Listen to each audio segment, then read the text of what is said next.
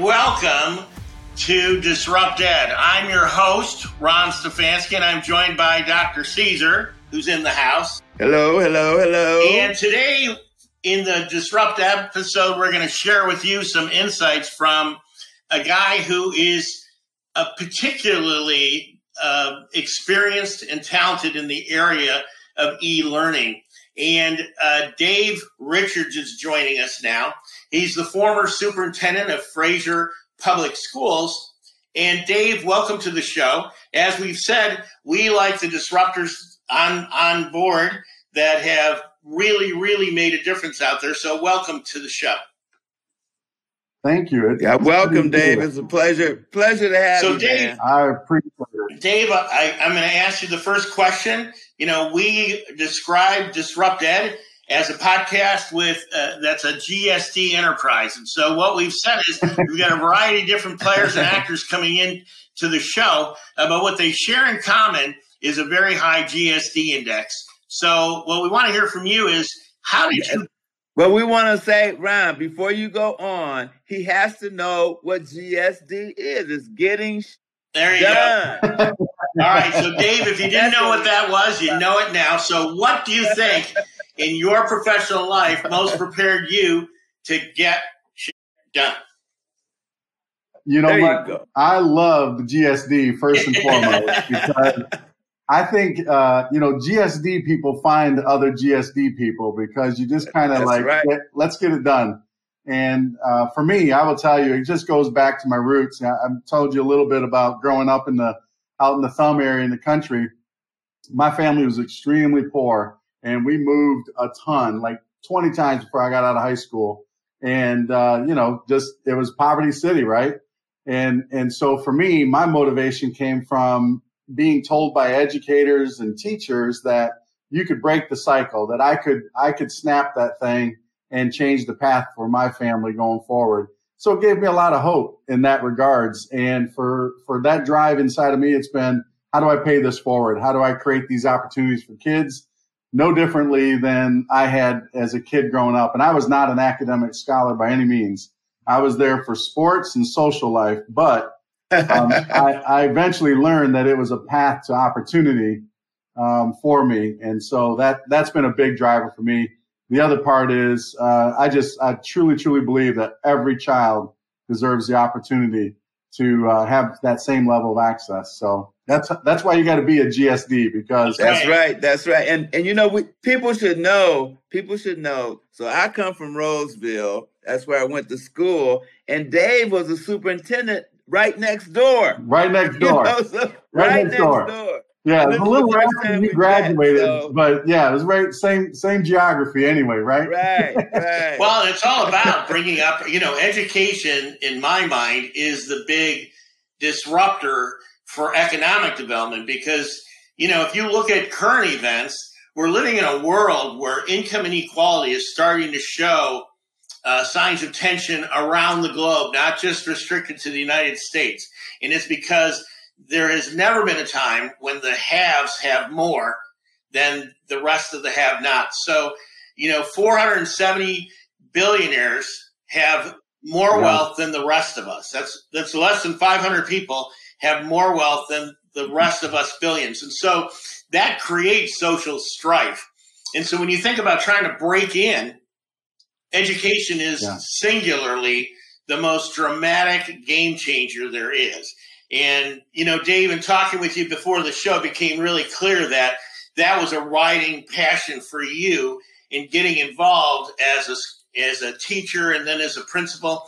You have an interesting um, item on your resume, though, and I think it probably uh, sort of informs why you're so active in the world of disruption and that is you're one of the few superintendents I've met, in Caesar, I don't know about you, um, who was a yeah. tech director, who actually yeah. had that experience. Most tech directors don't go on to key administrative posts; they sort of stay in that tech realm. So, tell us about that experience and uh, how you kind of grew your pathway forward from there.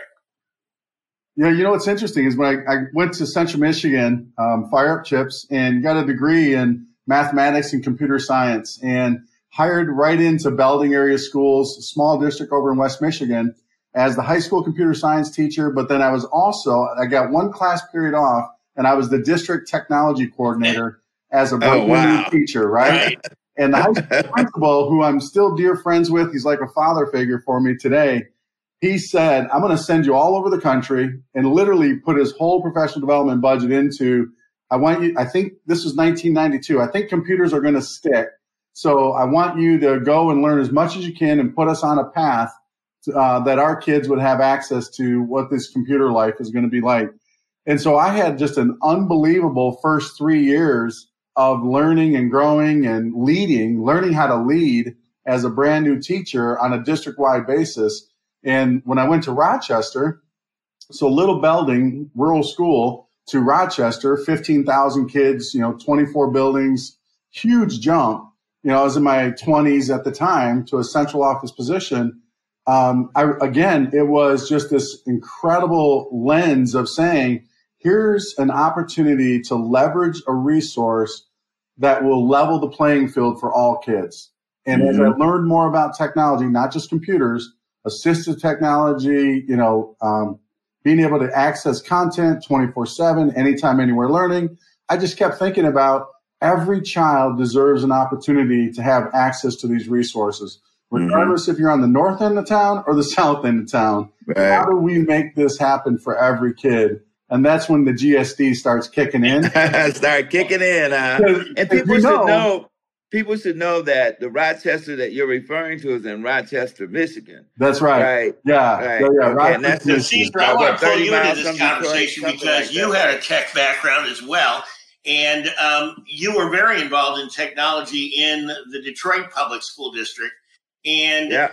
maybe you yeah. can shed some light on how you began to see the lens of technology transforming some of the ways we brought successful inter, you know instructional strategies to the table right so dave so dave um, my background is similar in terms of the way i started well i actually started before they had computers right but but uh, it's really interesting because I went into an area of instructional technology because I thought that was you know using technology, but it really wasn't.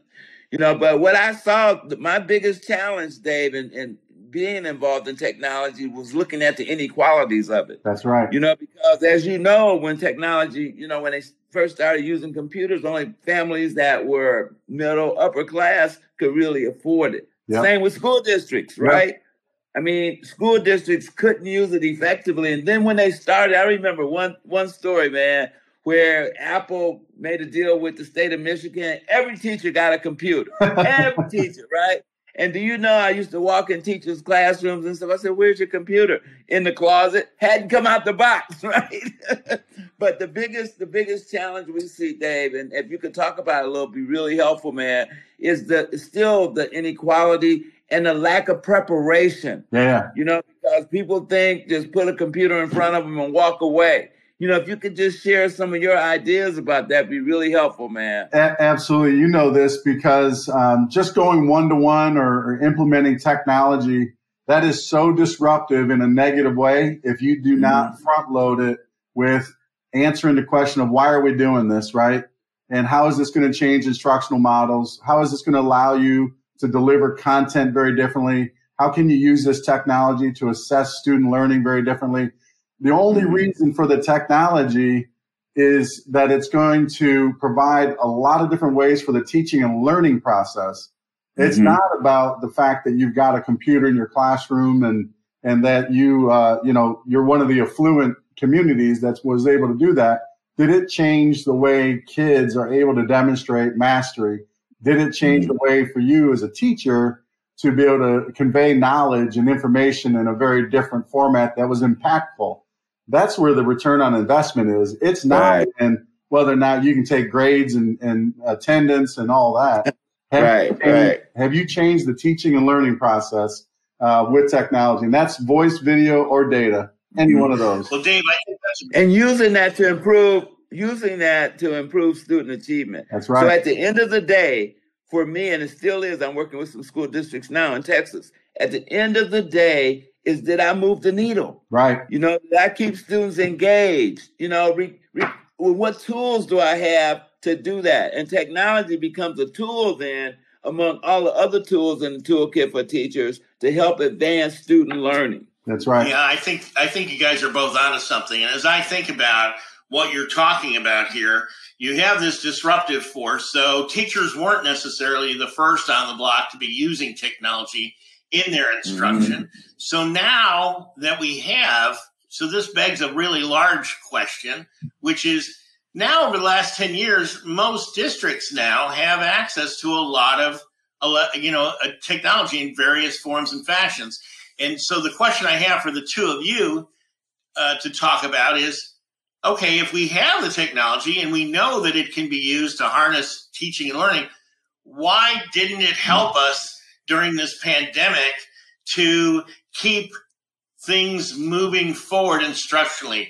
The data is out now, and after two years of the pandemic, we see extraordinary learning loss. And I want the two of you as mm-hmm. educators to kind of speak to that because I think our audience is really, you know, all of us are really asking that question. How did we lose, you know, mm-hmm. what did we not do to get all this learning loss on, you know, and then how do we, how do we, how do we get out of it? How do we, how do we advance the ball now? Yeah. Yeah. Go for it, Dave. I'll let you go first. All right, sounds good. Well, I would, my first reaction to that, Ron, is I I don't believe that we had strong digital ecosystems going into the pandemic. Meaning, mm-hmm. I don't believe districts had a true environment where the LMS, the learning management system, was incredibly robust. You know that if you if you haven't built that infrastructure out, not just the hardwires, the routers, the switches, and the, the device, if you have not built the infrastructure with your learning management system, people are not comfortable with content delivery, with assessing, with checking for student engagement. It's a completely different science to doing face to face versus the online in so many ways. So the digital ecosystem, I think, was what got exposed um, with the pandemic. That would be my first reaction to it. What do you think, Caesar? Well, well, I, you know, I have this real challenge with the the way the learning loss thing came out, anyways, and Ron is very familiar with it.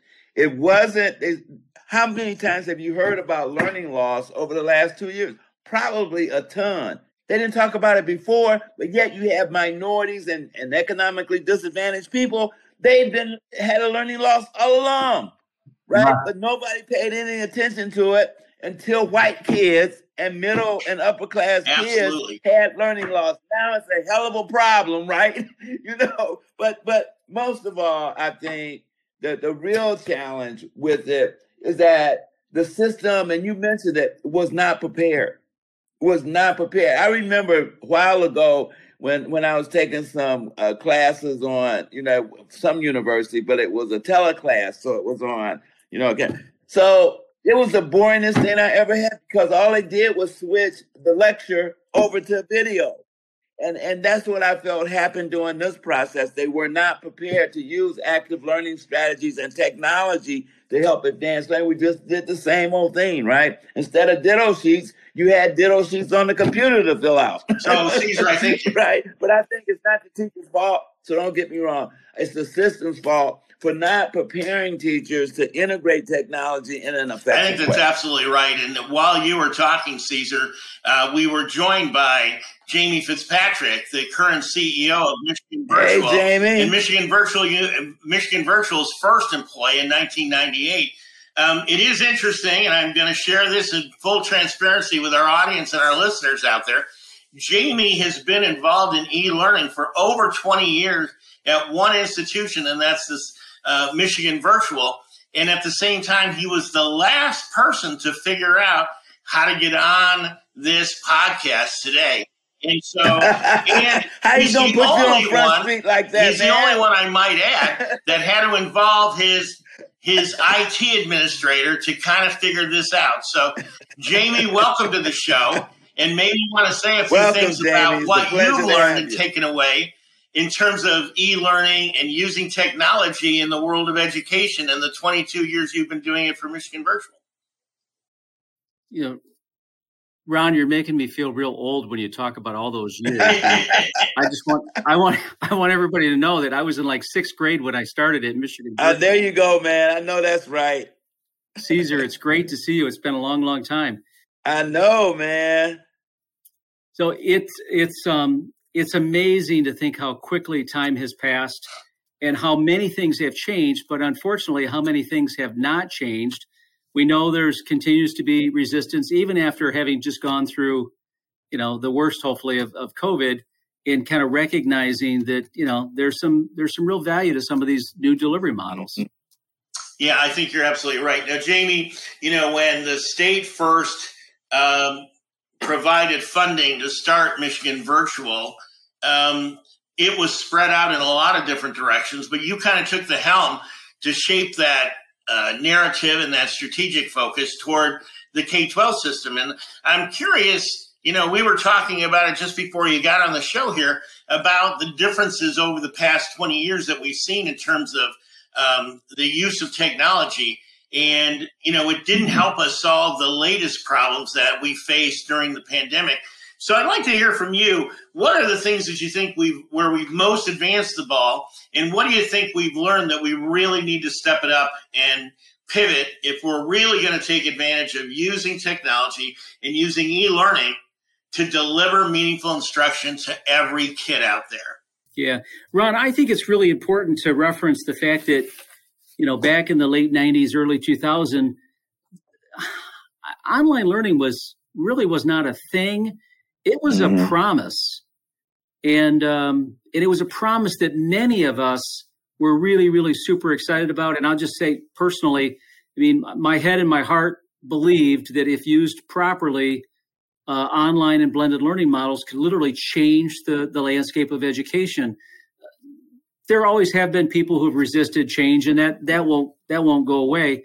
I think the the one thing that has changed so dramatically in the last 20 years or so uh, is I point it down to two things. Really, it's it's uh, access to devices and the kinds of devices. I mean, let's face it: the average 16 year old kid is carrying something that looks like this in their pocket, which is right. a, which is a, a newspaper, a TV studio, a radio station. I mean, just think about what kids can do um, from their from their living room. It is just mind bending.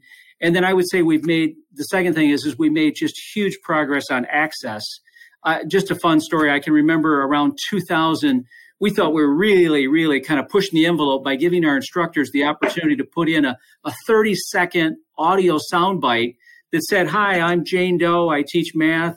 for Michigan Virtual. I live, you know, in Kalamazoo. I I've got a dog, two kids, you know, and and I got an angry call from a parent in the middle of the Upper Peninsula in 2000, 2001. And they were using a dial up modem to get to their internet connection. And it was a long distance phone call. And for those of us who remember a long distance phone call, that meant money for mom and dad. Yeah, and this, exactly. this dad called so irate that uh, my kid just spent 45 minutes downloading this 30 second audio file and it says hi i'm jane doe i'm a teacher I, I, have got dogs and cats and you know i went to western you know and um, so the bandwidth uh, and the access to digital devices have, has been a game changer, even though we still have access issues everywhere in the country, right? But we've made huge, huge progress.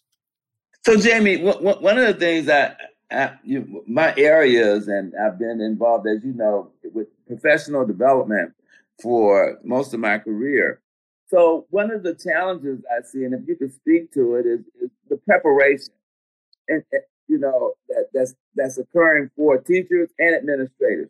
Most people think it's just the teacher's end, right? But it isn't. It really is a, a whole system approach to integrating technology. And what challenges have both of you had in relationship to really preparing to shift the mindset, you know, of using tools to advance student learning? Yeah, Caesar, I, I put those into two different buckets.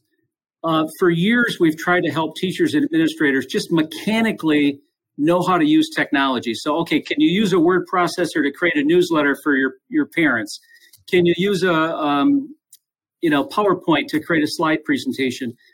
Uh, can you use a, a Zoom to you know engage? You know, and so there's the mechanical side of it, but we know just mechanically knowing how to use the technology doesn't get at the heart of teaching and learning And so I think that that's been our, our heavier lift is how do we help a teacher understand, okay, here's what I can do technologically, but what does that mean from an instructional standpoint? And I, th- it's easy to go into a workshop and show teachers how to use a new piece of software or a new app. Right. It's really, really hard because it is a change, as you said, it's a change in mindset in thinking about how do I literally do things differently working with my, my students. And that, that's a, you know, you talk to any teacher who's really good at using technology, it's been a journey of years, not not days, weeks, or right. months. Right. That's a really good point. Um, Caesar was talking about so Dave, and Dave were talking about yeah. instructional strategies. Now, without right. those and without a without a technology ecosystem, you're really doing one-off stuff that doesn't really sustain. Right. So, what are you most and excited Dave, about? Had, I guess is the question. What are you most excited about um, let me, in terms of the? Let me ask Dave. Let me ask Dave something, yep. Ron. Dave, when you were superintendent in in Fraser, did you see that? Kind of what what uh, Jamey was just talking about. How did you mediate that? I mean, how did you deal with that contradiction about having the technology here that could be whiz kids, but over here they don't know how to use it, right? Yeah, you know what? It's interesting. Um, I almost think there's like this grieving process that the adults go through, um, where they have to the five stages of right. grief, Caesar, where they have to like let go.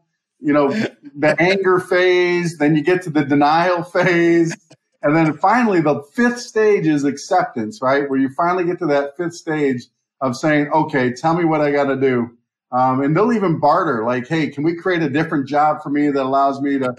and it's a it's a fair thing because they've been master teachers in in the traditional model, and now we're asking them to do something that they don't completely understand. And so that's where our first conversation is. You know, you really have to target your professional development mm-hmm. make sure that you can support these incredible teachers who have great relationships with kids. They they know the content. That's not the issue. Mm-hmm. It's the delivery model, right? That's so exactly right. Administrators, what are we doing to do our due diligence to make sure that we customize it so that every teacher has the opportunity? We talk about personalizing learning for kids all the time. Right. You got to get to that place where we're doing that for the adults so that they're active, they have agency. You know, where's the where's the teacher agency in the professional learning? We need to get to that place as well. That's a really, really good point. You know, and the, the other part of that is universities and teacher colleges need to adapt a similar model. But they do what they've always done: stand in front of people and lecture. But I mean, here our, te- our you, you you get a teacher who's certificated, become a master teacher, even, but yet we don't prepare them to utilize technology in the proper way. I mean, th- that mindset has to change as well. And, and that's a big conversation, see, that Jamey and I have on a regular basis as we work with districts from across the state. We're we're really trying to have the lens be focused around how do we design for learning going forward versus mm-hmm. The structure of school. And if we're designing for learning, then let's look at from the, the heart of the organization all the way out to the edge and what, what do teachers need? What do kids need? How do we involve community? How do we build that space, that capacity to do this? It's a new ask. It's a completely right. different model. Cat's out of the bag. There's no going back. Burn the ships. Here we go. You know, you guys have made me a lot more optimistic about where we're going with all of this because a lot of times I hear, you know, I've been hearing a lot about uh, the things that haven't gone right um, in terms of technology, mm-hmm. especially during the pandemic. And so I like, you know, we're going to need to wrap, but I want to ask you both if you if you'd uh, be able to join us again for another episode. And we'd like to really, I think, in our next episode, I think we should dig in a little bit deeper about what you were referencing, Dave, a moment ago, which is uh, learning design. What's the future of learning look like? Mm-hmm. And I know you've been doing a lot of work, you and Jamey, on this whole topic. So can we have you guys come back and do another episode with us to talk about that? That would be great. Yeah, we'd love to. And, and, and the other thing that we want to ask to think about this: what is the ideal state that we want right. to reach? Right. I mean, so while, while we're talking about that on our next show, because we need to visualize the future.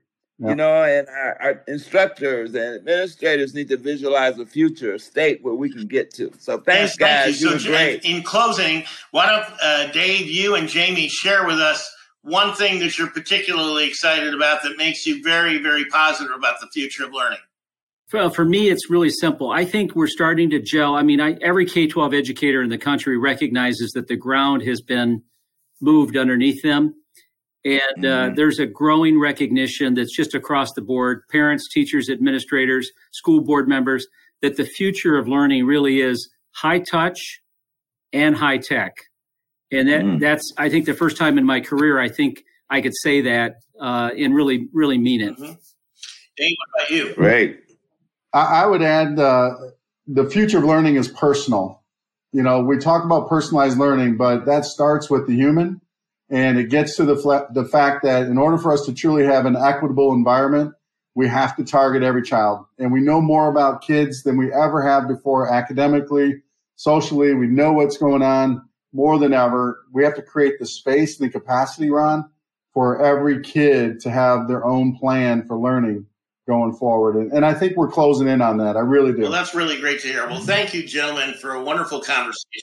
Yeah, look thanks, forward to guys. carrying it forward. I'm Ron Stefanski, the host of Disrupt Ed. I'm joined with Caesar, Dr. Caesar, uh, I'm my co-host, and Jamey Fitzpatrick, the CEO of Michigan Virtual, and Dave Richards, the executive learning strategist for the future.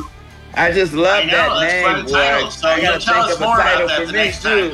Join us the next time on Disrupt Ed. Thank you, folks, and have a great. Take care, guys.